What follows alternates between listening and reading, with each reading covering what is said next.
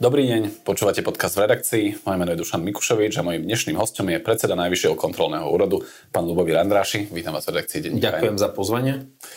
Pán Andrassy, pri voľbe šéfa NKÚ existoval úzus alebo predstava, ktorá sa viac či menej naplňala, že by predseda kontrolného úradu mal byť človek z prostredia, ktoré je akoby opozičné voči aktuálnej moci. Vás síce do funkcie navrhla poslankyňa Olano pani Šofrenko, ale dostali ste hlasy vládnucich strán vtedajších Olano a Sme rodina, ale oni mohli argumentovať, je to lavičiar z prostredia SDL, ex-poradca ministra Smeru, jednoducho nie je to náš človek. No len máme po voľbách a vláda sa zmenila, tak ešte ste stále opozičný predseda NKÚ? Zamýšľam sa, že ako na túto veľmi zaujímavú otázku odpovedať, aby to naozaj bolo úprimné aj od srdca. A musím vám povedať, že nikdy som sa necítil ani koaličný, ani opozičný. A stále to hovorím, že Najvyšší kontrolný úrad je inštitúciou, ktorá nemá do svojho rozhodovania, do svojej činnosti vnášať stranickosť. Nemáme na pôde NKÚ sa tváriť, že dnes sme bližšie tomu alebo niekedy inému. My máme slúžiť poslaniu tejto inštitúcie, máme dávať spätnú väzbu politikom, či ich rozhodnutia sú v súlade so zákonom, či tie financie, o ktorých rozhodujú, padajú na úrodnú pôdu, či sa naplňajú ciele, ktoré sú, a možno aj vďaka tomu, že náš mandát predsedu a podpredsedov NKÚ je 7-ročný, to dáva určitú stabilitu, to dáva určitý predpoklad, že síce v jednom volebnom období môžete byť možno bližšie na základe toho, kde ste v minulosti pôsobili jedným, ale to ďalšie obdobie iným. A vaša práca ukáže, že či držíte tú líniu nezávislosti, nestrannosti a či viete popísať rizika a problémy, či vládne tá alebo iná politická garnitúra. To je samozrejme pravda, že to poslanie úradu by sme v tomto zmysle mali rešpektovať, ale to, čo som ja opísal, tak bola taká realita, ako sa tí kandidáti vyberali. Na druhú stranu, že ja by som mohol za vás odpovedať, že určite vás môžeme považovať aj za opozičného kandidáta, alebo niekoho, kto vie byť v opozícii voči súčasnej vládnej moci, lebo oni vás tedy kritizovali, alebo teda kritizovali vašu voľbu. Peter Pellegrini dokonca pripomínal, že okrem poslancov Olano a Sme rodina za vás hlasovali tzv. Kufovci a poslanci SNS. Pellegrini vtedy hovoril o koalícii temna, aj keď teda čisto technicky z jej časťou dnes vytvoril vládu. Vás sa toto prirovnanie, že ste boli zvolení nejakou temnou väčšinou, dotklo? Musím povedať, že vnútorne áno. A to aj preto, že najprv som mal označenie, že som červený, potom môžem byť zelený, nakoniec som mal byť hnedý. A bez akýchkoľvek argumentov, bez ohľadu na to, že čo ste priniesli, čo prinášate do tej pozície, v ktorej pracujete, alebo v ktorej ste pracovali, zrazu vám dá niekto nálepku. Zrazu ste červení, potom ste zelení. Musím povedať, že možno nevyzerám, ale som ešte mladý a v roku 89, keď došlo k celospoločenským zmenám, som mal len 16 rokov. V živote som nebol v komunistickej strane. Počas generálneho štrajku po novembrových udalostiach som bol na námestí, viedol som mládežnícke aktivity, bol som ten, ktorý presadzoval humanizáciu napríklad do ozbrojených síl, ale to si nikto nevšímal. A potom zrazu príde len politický zápas, politický súboj a niekto potrebuje hovoriť o tom, že či post predsedu NKÚ má patriť opozícii alebo koalícii, a zrazu sa na vás vyleje vedro špiny. Zrazu ste taký, hentaký. Myslím si, že toto je asi to dno slovenskej politiky, že politici namiesto toho, aby pracovali s faktami, s argumentmi, častokrát podsúvajú verejnosti vymyslené, nafúknuté príbehy o ľuďoch a potom verejnosť si o každom skoro, kto pôsobí v politike, myslí, že toto je človek možno zašpinený, nie je čistý, nemyslí to úprimne a myslím si, že toto je problém slovenskej politiky. A bolo to aj vtedy, keď vy ste v tej politike pôsobili, možno pre mladších poslucháčov a čitateľov pripomínam, že vy ste boli poslancom za Stranu demokratické lavice do roku 2002, potom už ste boli skôr v komunálnej politike?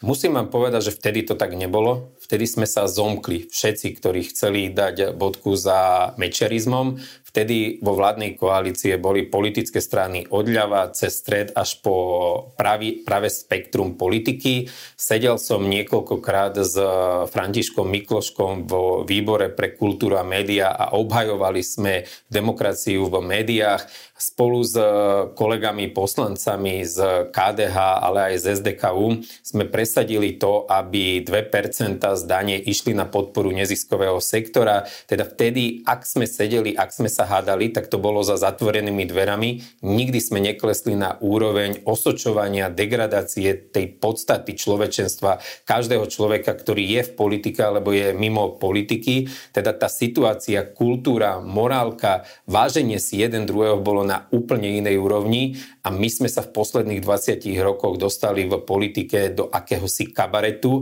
a to, čo má byť vrcholom, čo je gro o správe veci verejných a to sa deje napríklad v parlamente, častokrát vyzerá ako cirkus Humberto.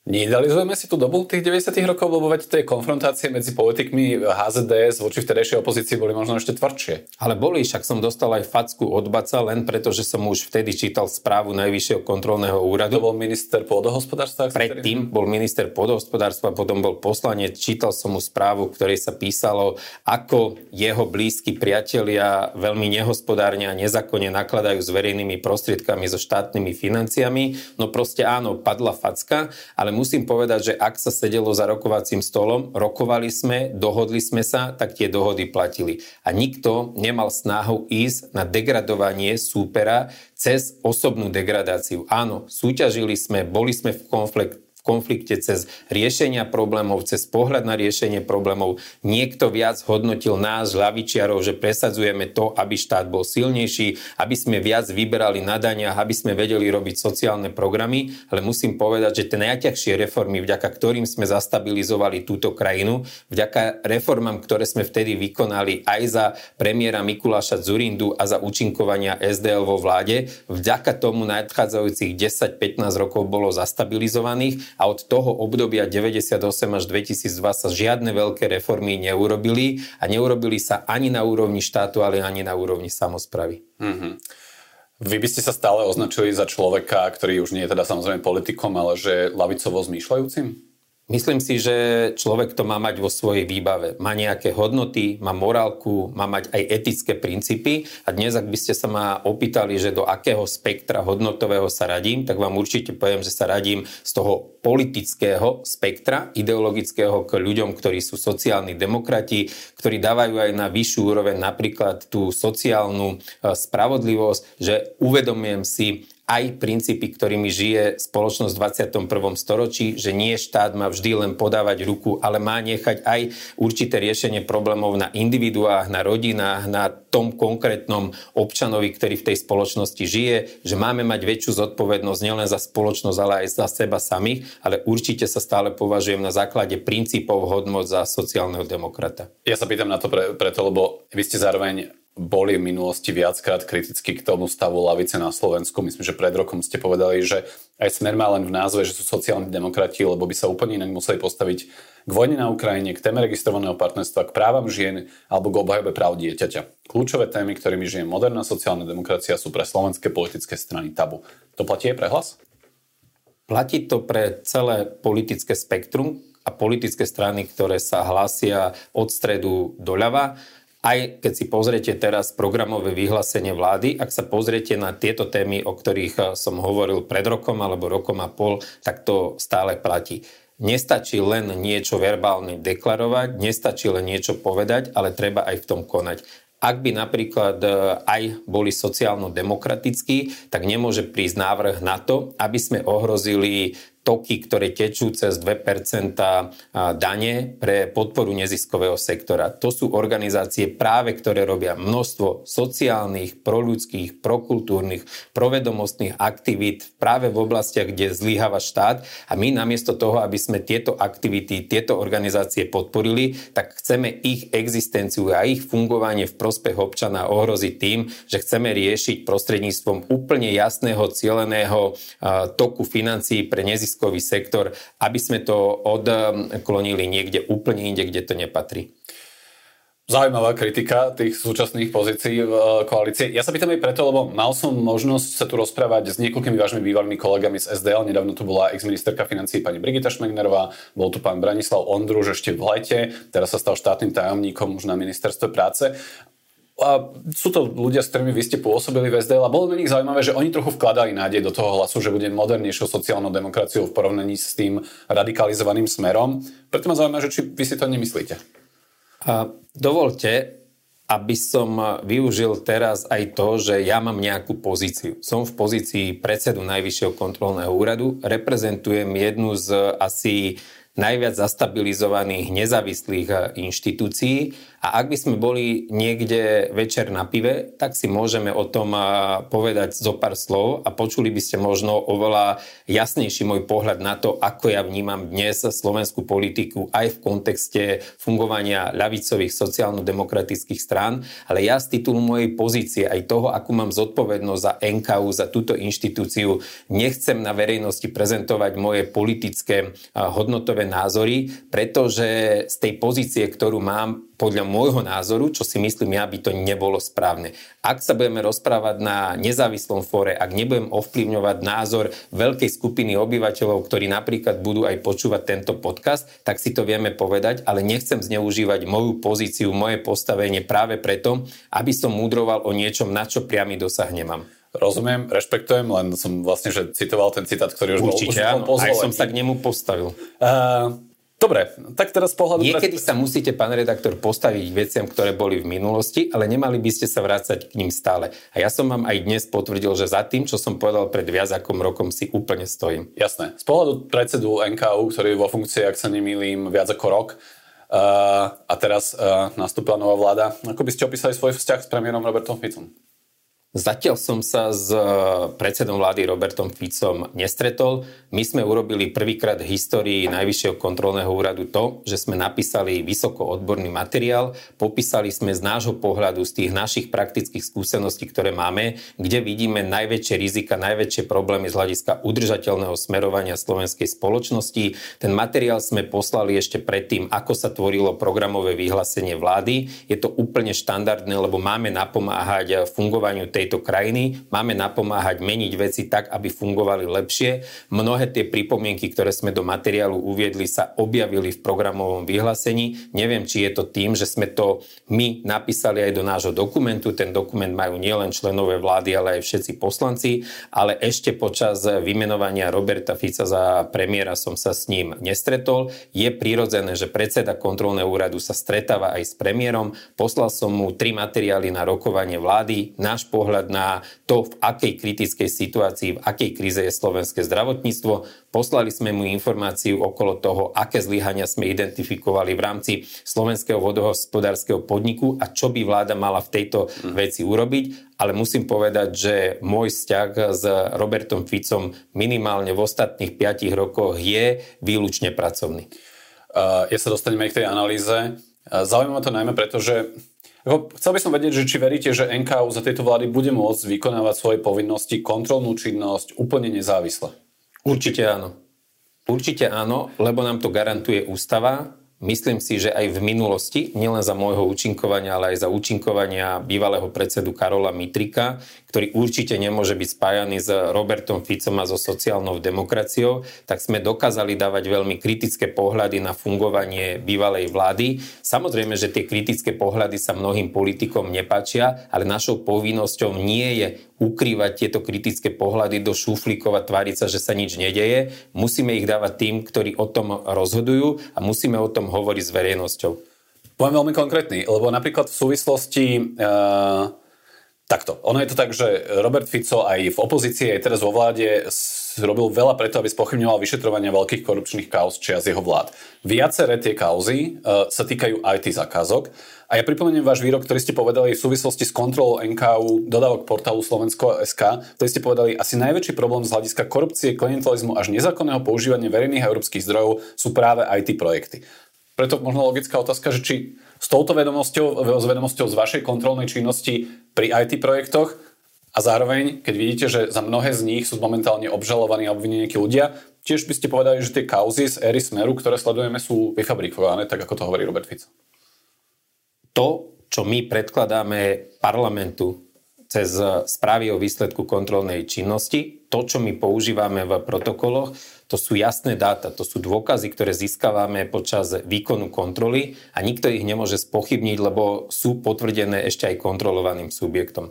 Áno, som toho názoru, že najväčší problém na Slovensku z hľadiska akejsi čiernej diery sú IT projekty. My sme preinvestovali viac ako 2 miliardy eur na to, aby nám fungovali informačné systémy, aby sme pracovali s dátami, aby sme vedeli lepšie rozhodovať o tom, kde použiť tie limitované prostriedky, ktoré máme vo verejných rozpočtoch, a nič z toho nefunguje. Ak si vezmete informačný systém, ktorý prevádzkuje NCZI, e-zdravie, ak si vezmete informačné systémy v oblasti školstva, ak si vezmete kataster portál, všetko to boli ukážkové príklady nielen nehospodárne, ale až systému, kde bola korupcia a súviselo to aj s možnou trestnoprávnou zodpovednosťou. A aby som bol úplne konkrétny, pred 2-3 hodinami som skončil stretnutie s ministrom školstva, s pánom Druckerom. Informoval som ho o našom pohľade na IT projekty v oblasti školstva. Cez plán obnovy a odolnosti má do školstva natiesť ďalších 0,5 miliardy eur.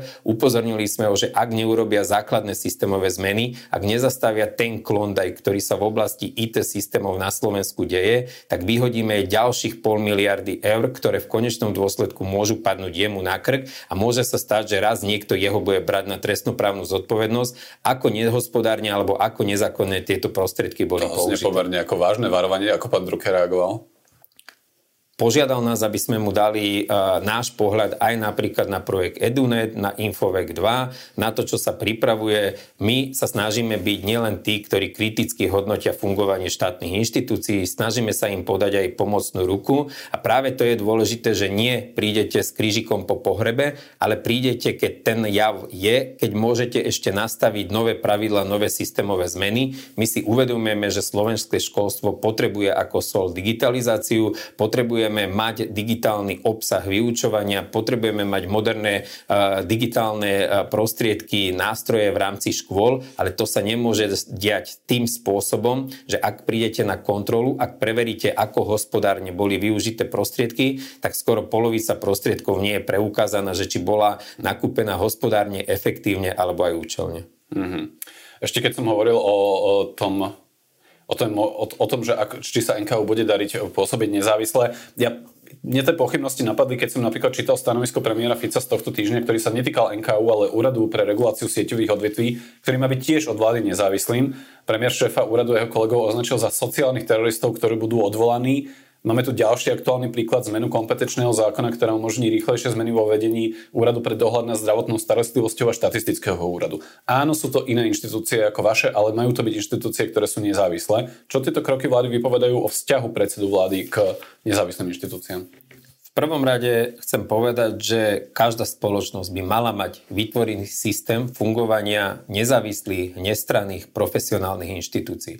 Ak máte nastavený dobrý systém fungovania takýchto inštitúcií, nemusíte sa báť toho, že či máte voľby raz za 2 alebo 3 roky, že či sú predčasné alebo nie sú predčasné voľby. Nezávislé inštitúcie sú garanciou pre občanov, nie pre politikov, že politici rozhodujú správne, že je tu systém váh a protiváh.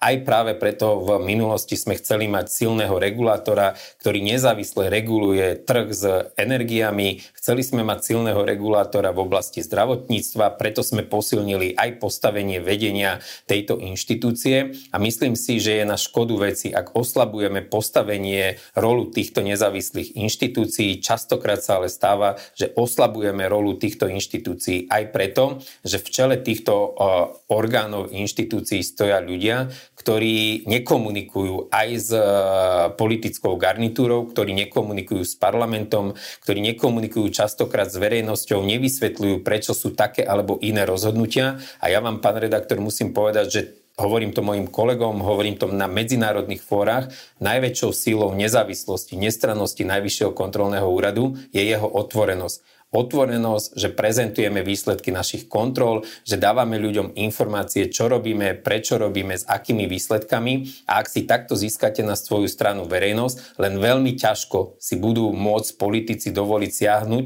na fungovanie takejto inštitúcie. A ešte raz chcem zdôrazniť, nezávislosť URSA, nezávislosť tých organizácií, o ktorých hovoríte, je na prospech fungovania tejto krajiny a každý osvietený politik by mal podporovať existenciu a fungovanie takýchto organizácií. To neznamená, že sa stanete ich rukojemníkom, to neznamená, že nemáte právo komentovať, vstupovať aj svojimi názormi do hodnotenia práce týchto inštitúcií a ak máte iný pohľad, tak to treba docieliť iným spôsobom, aby sa to zmenilo, nie tým, že zrušíte nezávislosť a postavenie takejto organizácie. Rozumiem. No, o pohľade koalície k nezávislosti NKÚ môže teoreticky niečo vypovedať nápad vytvoriť nového podpredsedu NKÚ, ktorý by dostal na starost preverenie alebo dokonca vyšetrenie manažmentu pandémie COVID-19. Ja som si čítal vaše vyjadrenie NKÚ, povedal by som, že možno je pomerne opatrné. Máte obavy z toho, že by reálne niečo také mohli urobiť? O tom, ako vyzerá na Slovensku legislatíva, rozhoduje najvyšší zákonodárny orgán. Je v rukách poslancov, ako sa k akým veciam postavia, ale si musia byť vedomí, že svoje konanie musia opierať aj o rešpektovanie medzinárodných záväzkov, tradícií a častokrát aj nepísaných noriem. Postavenie Najvyššieho kontrolného úradu nie je zadefinované len ústavou a zákonom o NKÚ. Zadefinovanie postavenia nezávislej národnej kontrolnej inštitúcie vychádza z medzinárodných dohovorov, dokumentov, či hovorím o Limskej deklarácii, či hovorím o Mexickej deklarácii. To sú dokumenty, ktoré sú dokumentami Organizácie spojených národov, ku ktorým sme sa my ako Slovenská republika prihlásili. A myslím si, že tieto diskusie, ktoré boli otvorené najmä zo strany osôb, ktoré reprezentujú alebo ktoré sú dnes pod hlavičkou Slovenskej národnej strany, vychádzajú z toho, že nemajú predstavu o tom, aké sú kompetencie, aké je poslanie Najvyššieho kontrolného úradu. Najvyšší kontrolný úrad nie je vyšetrovacím orgánom. Najvyšší kontrolný úrad, tak ako funguje, vôbec nie je postavený na roli predsedu alebo podpredsedu. Kontrolu vykonávajú kontrolóri, my dodržiavame a musíme dodržiavať medzinárodné štandardy a predseda ani podpredseda nemôže vstupovať do výkonu kontroly a ovplyvňovať výstup kontrolnej akcie. Čo ste urobili preto, aby ste mi vysvetlili, že čo sú vlastne kompetencie NKÚ? Urobil by som preto veľa, ak by som bol oslovený a pozvaný. Pred 2 týždňami som poslal list všetkým poslaneckým klubom v parlamente, pretože my máme slúžiť parlamentu. Poslal som predsedom poslaneckých klubov list, v ktorých som ich oslovil, ktorým som ponúkol, že prídem nielen ja, ale aj moji podpredsedovia na zasadnutie poslaneckého klubu. Ukážeme im, ako tvoríme plán kontrolnej činnosti, ako máme nastavené stratégie tvorby tohto plánu, ako to funguje v rámci prípravy a výkonu kontroly. Chcel som nastaviť aj komunikáciu medzi parlamentom a medzi Najvyšším kontrolným úradom, lebo to je veľmi dôležité, lebo my nemôžeme kontrolovaným subjektom nič ukladať, my môžeme len odporúčať, aby sme vedeli lepšie prenášať zistenia a riešiť systémové nedostatky, ktoré odhalili moji kontrolóri. Potrebujeme mať aktívnu komunikáciu s parlamentom. Zatiaľ sa mi ozval len poslanecký klub Progresívneho Slovenska. V priebehu tohto alebo budúceho týždňa sa stretnem s poslancami tohto klubu, ale tá ponuka platí pre všetky poslanecké kluby, ktoré fungujú v parlamente. Jednu konkrétnu otázku sa k tomu spýtam, lebo v súvislosti s tým teda postom podpredsedu NKÚ, ktorý vznikne, nevznikne, veď stále sú to len ako keby debaty a šumy, ale potvrdzované niektorými koaličnými politikmi, nie je to tak, že by sme si to vymysleli my novinári, tak oni tam by chceli tam vymenovať poslanca zvoleného za SNS, pána Petra Kotlára, ktorý od vstupu do politiky hovorí o potrebe vyšetrenia manažmentu pandémie COVID-19. Ja ho budem citovať. Jediná agenda, s ktorou som ja šiel, s prepáčením do tohto egocentrického bordelu, ktorý sa volá slovenská politika, bola agenda politických vražd a covidového manažmentu. Chceli by ste vo vedení úradu takéhoto kolegu? Chcem vám povedať, že vo vedení úradu máte mať človeka, ktorý má skúsenosť, ktorý má predstavu o tom, čo tá inštitúcia má naplňať, a z týchto slov je jasné, že to, čo by pán poslanec chcel robiť, absolútne nespada do kompetencie NKÚ. Teda je otázka, že či by bol kompetentným ústavným činiteľom v podmienkách Najvyššieho kontrolného úradu. A musím vám povedať, že to, čo bolo citované, čo ste citovali z jeho úst, to je vec, kde absolútne žiadna najvyššia kontrolná inštitúcia v Európe nevie dať odpoveď, pretože my ani nevyšetrujeme, my nie sme ani tí, ktorí by mali hodnotiť rozhodnutia politikov z hľadiska vecných rozhodnutí. To má robiť prokuratúra, v našich podmienkach to majú robiť vyšetrovatelia. Ak by si pán poslanec prečítal naše správy, ktoré sme zverejňovali v ostatných 3 rokoch, zistil by, že Najvyšší kontrolný úrad preveroval manažovanie krízy spôsobenej ochorením COVID-19 pred 2,5 rokom, že sme mali kritické pohľady na to, ako fungoval kritický manažment pandémie, ako sme zlyhali napríklad v rámci štátnych hmotných rezerv a zásob, ktoré sme potrebovali pre nemocnice, aby sme vedeli poskytnúť tú nevyhnutnú zdravotnú starostlivosť. Pozreli sme sa na to, ako samosprávy manažovali v rámci svojej pôsobnosti opatrenia, ktoré boli v ich kompetencii. Preverovali sme prvú pomoc, ktorá súvisela s poskytnutím finančných prostriedkov na zmiernenie dopadov pandémie, teda Najvyšší kontrolný úrad sa k tejto téme nestával macovsky. My sme vykonali 5 alebo 6 tematických kontrol, ktorých cieľom bolo poukázať na to, že či bola krajina pripravená na túto mimoriadnu situáciu, či zvládla krízový manažment a ak nie, čo treba urobiť preto, aby do budúcnosti fungovalo riadenie v tejto krajine lepšie. Ja som si niektoré z nich aj čítal, pripomínam napríklad tú kontrolu prvej pomoci zo strany ministerstva práce, kde ste identifikovali to, že možno to, že to pravdepodobne pomohlo súkromnému sektoru, ale kritizovali ste, že to obišlo napríklad samosprávy a podobne. Čiže je to tak, že tejto téme ste sa venovali. Preto ma zaujíma, že či bez ideologických predsudkov a bez tých zámerov, o ktorých hovorí pán Kotlár, že prečo by sa mal manažment pandémie ako volá kontrolovať, že je tam ešte oblasť, na ktorú sa dá pozrieť. Oni konkrétne menujú napríklad tie tendre pre ale vlastne zákaz pre mobilné odberné miesta pri tom plošnom testovaní alebo tom ani nie plošnom, ale tom každotýždennom testovaní, ktoré presadil vtedajší premiér Igor Matovič. Vy tam vidíte ešte nejakú oblasť, kde by NKÚ mohol vykonať kontrolnú činnosť? My vykonávame kontrolu aj na základe rizikových analýz, na základe toho, aký objem peňazí kde tečie. Musím vám povedať, že oveľa vážnejší problém je problém súvisiaci nielen so Slovenskom, ale aj s fungovaním Európskej komisie. Ten problém sme identifikovali už minulý rok, keď sme dávali stanovisko nášho úradu k návrhu štátneho rozpočtu, pretože sme nákupy vakcín, pretože sme zaviazaní zmluvami, ktoré boli podpísané v mene Európy cez Európsku komisiu. My tieto zmluvy sme nevedeli veľmi ovplyvniť. Európska komisia sa tvári, že pri týchto zmluvách sú nad verejným záujmom záujmy biznisové. Nechce Európskemu dvoru auditorov sprístupniť zmluvy, ukázať, ako bol proces súťaže realizovaný, ako sú zazmluvnené tieto dodávky. My v tom vidíme výrazný dopad na verejný, ale aj európsky rozpočet. Oslovili sme najprv Európsky dvor auditorov, aby oni boli lídrom takejto európskej kontroly. EDA má vážny problém dostať sa k dokumentom cez Európsku komisiu.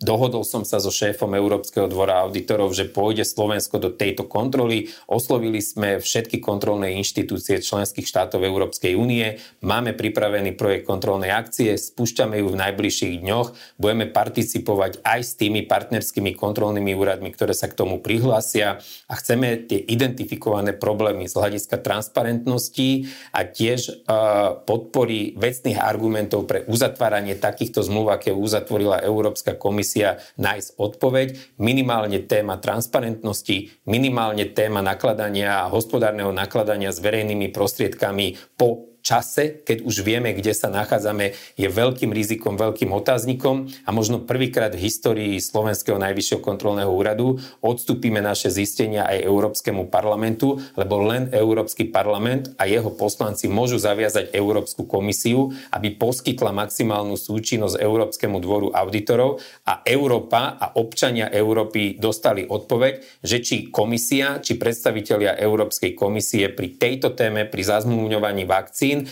čase a priestore, v ktorom to robili, postupovali maximálne hospodárne, či dodržali všetky legitímne pravidlá definované v rámci Európy a či tie záväzky, ku ktorým sme sa prihlasili, nie sú v príkrom rozpore s princípmi, ktoré komisia vyžaduje od členských štátov pri využívaní európskych finančných prostriedkov. Ono je to tak, že nákup vakcín a utajovanie zmluv s tými veľkými hráčmi, napríklad ako bol Pfizer, bol samozrejme, že terčom kritiky tých tzv. Alternatívnych médií, ktoré za tým hľadali nejaké celosvetové sprísahanie, ale treba otvorene povedať, že to kritizovali europoslanci. Aj slovenskí europoslanci viackrát kritizovali to, že sa nevedeli dostať k tým zmluvám s Pfizerom. Čiže čo bude tam ako keby, že ten váš zámer je zameraný práve na tie utajené časti zmluv, alebo že čo bude vlastne výsledkom tohto? Náš zámer je ten, aby sme dostali odpoveď na otázku, aké analýzy, aké podklady boli k dispozícii Európskej komisie alebo tým, ktorí rozhodovali, keď rozhodli.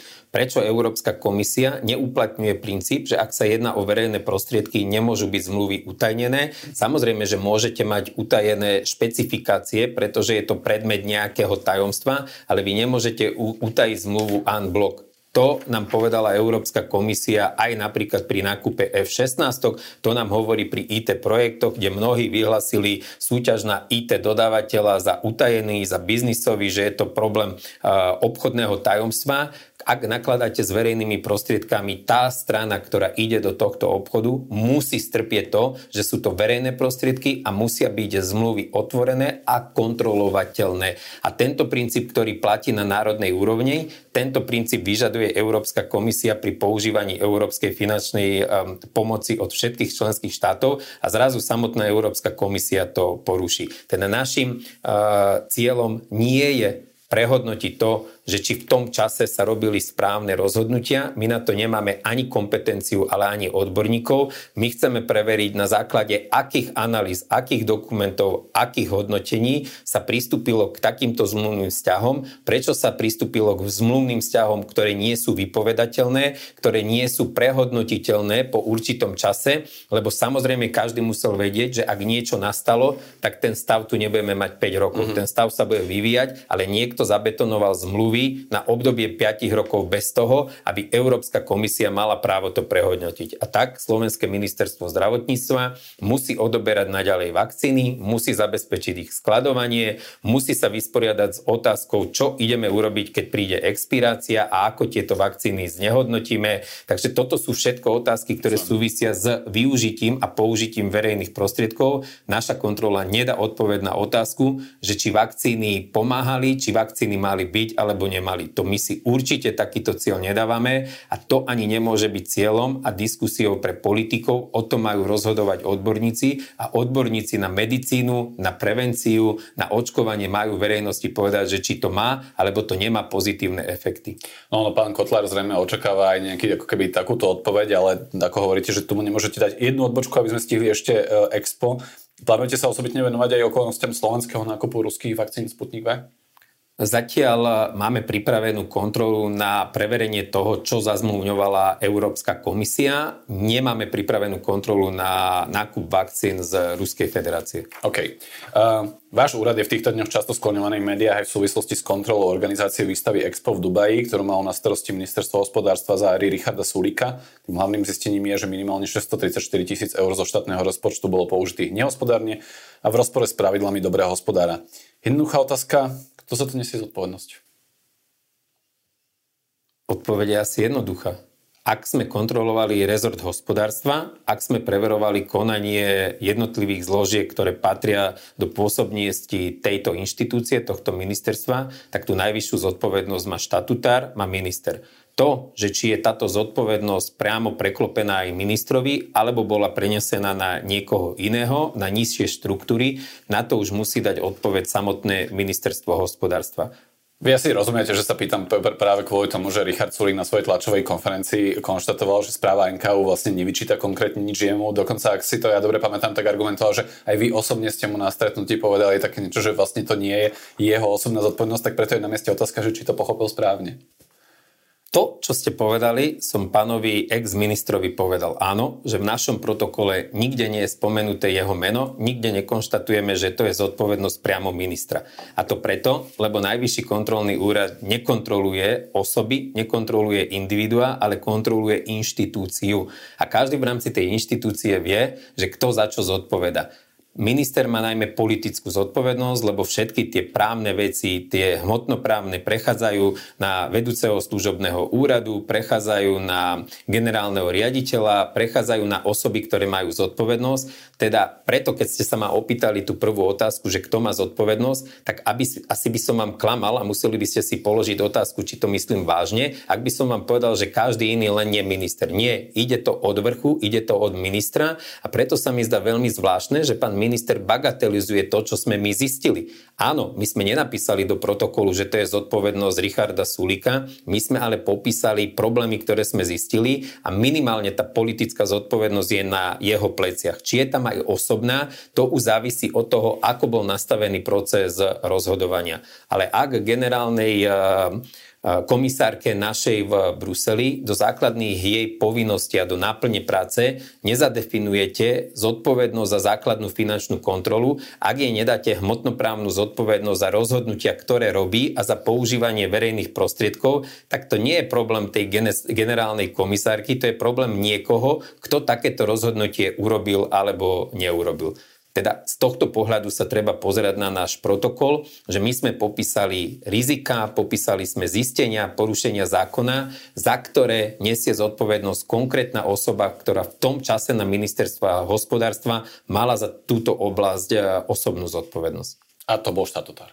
To bol štatutár v kontexte celého projektu. Napríklad pri základnej finančnej kontrole máte zadefinované konkrétne osoby a obsadenia a štatutár opäť zodpoveda za to, že v rámci tej inštitúcie je nastavený dobrý systém vnútornej kontroly. Ak vám v rámci inštitúcie nefunguje systém vnútornej kontroly, to nie je o tých radových zamestnancoch, to je o tom štatutárovi, to je o tom vrcholovom vedení, že práve minister má mať záujem, aby mu fungoval dobre kontrolný systém, lebo ten ho len ochráni predtým, aby sa nedostal do takých problémov, do akých sa dostal pán Sulík prostredníctvom výsledkov našej kontroly.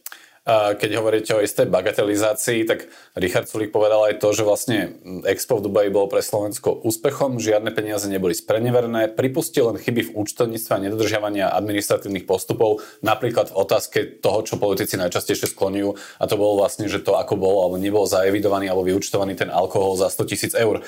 Jednoduchá otázka, pretože naozaj išlo len o chyby v účtovníctve? Ak by išlo o chyby len v účtovníctve, tak závery kontroly sú úplne iné.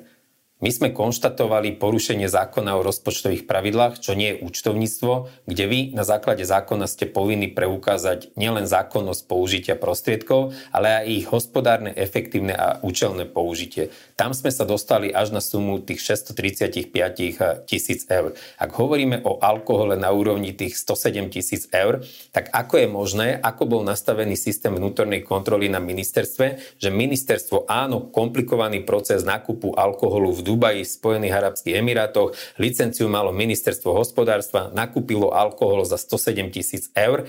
A kde ten alkohol je? Ten alkohol bol odovzdaný prevádzkovateľovi reštaurácie, neexistuje o tom žiadny doklad, ten prevádzkovateľ to akýmsi spôsobom predal, mal z toho aj tržbu, mal z toho zisky, ale nákup toho alkoholu stále ide na vrúb verejného rozpočtu, na rozpočet ministerstva hospodárstva a dnes ministerstvo ťaha za kratší koniec, lebo nevie preukázať, že mu to odovzdali a že on ako ten prevádzkovateľ mal za tento alkohol ministerstvu zaplatiť. Teda naozaj odmietam práve to bagatelizovanie, že to bolo len nejaké účtovné. Účtovné je to vtedy, ak to zaúčtujete na inú položku a má to byť na inej položke a upravíte účtovníctvo. Tu sú porušenia povinnosti z hľadiska zákona o rozpočtových pravidlách a aj ak hovoríme o tej celkovej sume, treba povedať, že v prvotnej fáze sme boli niekde na úrovni 6,5 milióna. Celá účasť Slovenska na Expo Dubai 2020 mala byť na úrovni 6,5. Následne sa zmenou rozpočtovými opatreniami zvýšila táto suma o viac ako 2,2 milióna eur, pretože sa zvýšila až na sumu 8,7 milióna. Keď sme sa pýtali na ministerstve hospodárstva, na základe akej analýzy, na základe akých podrieb došlo k takémuto výraznému navýšeniu rozpočtu pre Dubaj, tak sme žiadnu odpoveď nedostali a pri konečnom zúčtovaní sme skončili na 7,9 milióna. Teda áno, dá sa to vysvetliť, že pozrite, ušetrili sme, lebo 8,7, ale ak by sme počítali 6,5 a 7,9, tak sme na mínuse 1,4. Ak som to dobre zachotil, tak Richard Sulík argumentuje, že ďalšia Expo bude stať až 20 miliónov, takže toto bolo výrazne lacnejšie, no? No ale porovnávate neporovnateľné, lebo by ste museli ukázať, že čo v tej Osake, čo v tom Japonsku v roku 2025 nás čaká, ako organizátor výstavy nastavil cenostropy a práve výsledky tejto kontroly majú pomôcť ministerstvu hospodárstva, aby nastavil úplne inak riadenie tohto významného projektu, aby sa zamyslel nad tým, aké úpravy musí urobiť pri vnútornej kontrole, ako nastaviť systém základnej finančnej kontroly, čo je alfa omega preto, aby ste mali uistenie, že so štátnymi verejnými európskymi prostriedkami nakladáte nielen zákonne, ale aj hospodárne a ako máte nastavený aj systém administratívnej kontroly, teda ako sa ten projekt priebežne plní, pretože aj zmarená investícia na projekt, ktorým sme mali zrealizovať výstavbu nášho vlastného pavilónu v Dubaji, tak tento projekt nakoniec nebol realizovaný, je tam zmarená investícia, vysvetľuje sa to výraznou časovou tiesňou, ale práve kvôli covidu, o ktorom sme diskutovali, sa posunula výstava o 1 rok, teda nie, že my sme boli v časovej tiesni, my sme mali 1 rok navyše na to, aby sme tento projekt vedeli zrealizovať, aby sme sa vedeli dobre pripraviť na celú výstavu. Richard Sulík by asi argumentoval tým, že keď prišiel na ministerstvo, tak tam v skutočnosti ten projekt nebol vôbec pripravený. Čiže to ale my sme nehodnotili pána Sulíka, ja hovorím o konaní ľudí na ministerstve a keď prišiel pán Sulík na ministerstvo a zistil, že sme sa dostali do časovej tiesne, lebo sme nekonali v roku 19 a 20, tak mal vyvodiť osobnú zodpovednosť voči tým, ktorí nás tam dostali. Ak sme mali zmarenú investíciu, práve za fungovania pána Sulíka mala zasadnúť škodová komisia a táto škodová komisia mala povedať, že za túto škodu nesie zodpovednosť ten a ten konkrétny človek a preto mu bude siahnuté na jeho mesačný plat a bude znášať sankciu na úrovni 3 alebo 5 mesačných platov. To mohol urobiť pán Sulík v kontexte vyvodenia osobnej zodpovednosti voči tým ľuďom, ktorí ministerstvo hospodárstva ako inštitúciu dostali do časovej tiesne a spôsobili túto zmarenú investíciu. Posledná otázka, lebo viac už nestihneme. Ako som spomenul, okrem kontrolnej činnosti pracujete aj na niektorých analýzach. Nedávno ste zverejnili, alebo teda spracovali analýzu zameranú na systémové problémy ohrozujúce udržateľné smerovanie slovenskej spoločnosti. Ja len ocitujem niečo z tých záverov, ktoré ste prezentovali vy. Sme krajinou uviaznutou v pasci stredného príjmu s neúčinným hospodárskym modelom spojeným s nízkou inovatívnou investičnou činnosťou. Nedarí sa nám odstraňovať značné regionálne rozdiely, výraznejší pokrok nie je pri riešení problémov marginalizovaných skupín obyvateľstva, klesá úroveň vzdelávania na všetkých stupňoch a úroveň zdravotnej starostlivosti nedosahuje žiaduce parametre.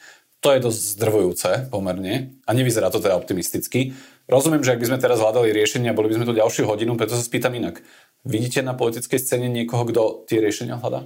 Myslím si, že najprv musíte dať na stôl fakty a aj pohľad, že toto je problém a potom sa tomu problému môžete začať venovať. Aj preto sme túto analýzu spracovali, aj preto sme ju ponúkli nielen členom vlády, ale aj parlamentu a my chceme byť otvorenou inštitúciou, ktorá o týchto veciach chce diskutovať. My nemáme právo predkladať riešenia, návrhy, lebo potom by sme nemohli vykonávať nezávislú kontrolu tých rozhodnutí, ktoré urobia ministerstva alebo parlament, ale ja predpokladám, že v parlamente je aj množstvo nových poslancov, ktorí sa budú inšpirovať touto našou analýzou a že minimálne cez pôdu Národnej rady, cez výsledky aj ďalších našich auditov a kontrol prinútime výkonnú moc, aby sa venovala nielen tým problémom, ktoré nám prináša život, ale aby sme konečne začali systémovo riešiť tému vzdelávania, tému digitalizácie, tému reformy verejnej správy, udržateľnosti aj v kontexte celého dôchodkového systému. Teda to sú veci, kde treba oveľa širšiu odbornú diskusiu a kde rozhodnutia, ktoré robíte v uzatvorenom kruhu, sa ukazujú byť neúspešné, často menené a to vyvoláva ten chaos,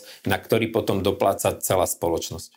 Vraví predseda Najvyššieho kontrolného úradu, pán Ľubomír Andrassy. Ďakujem, že ste boli v redakcii. Ďakujem za pozvanie aj vypočutie. Moje meno je Dušan Mikušovič a teším sa zase na budúce.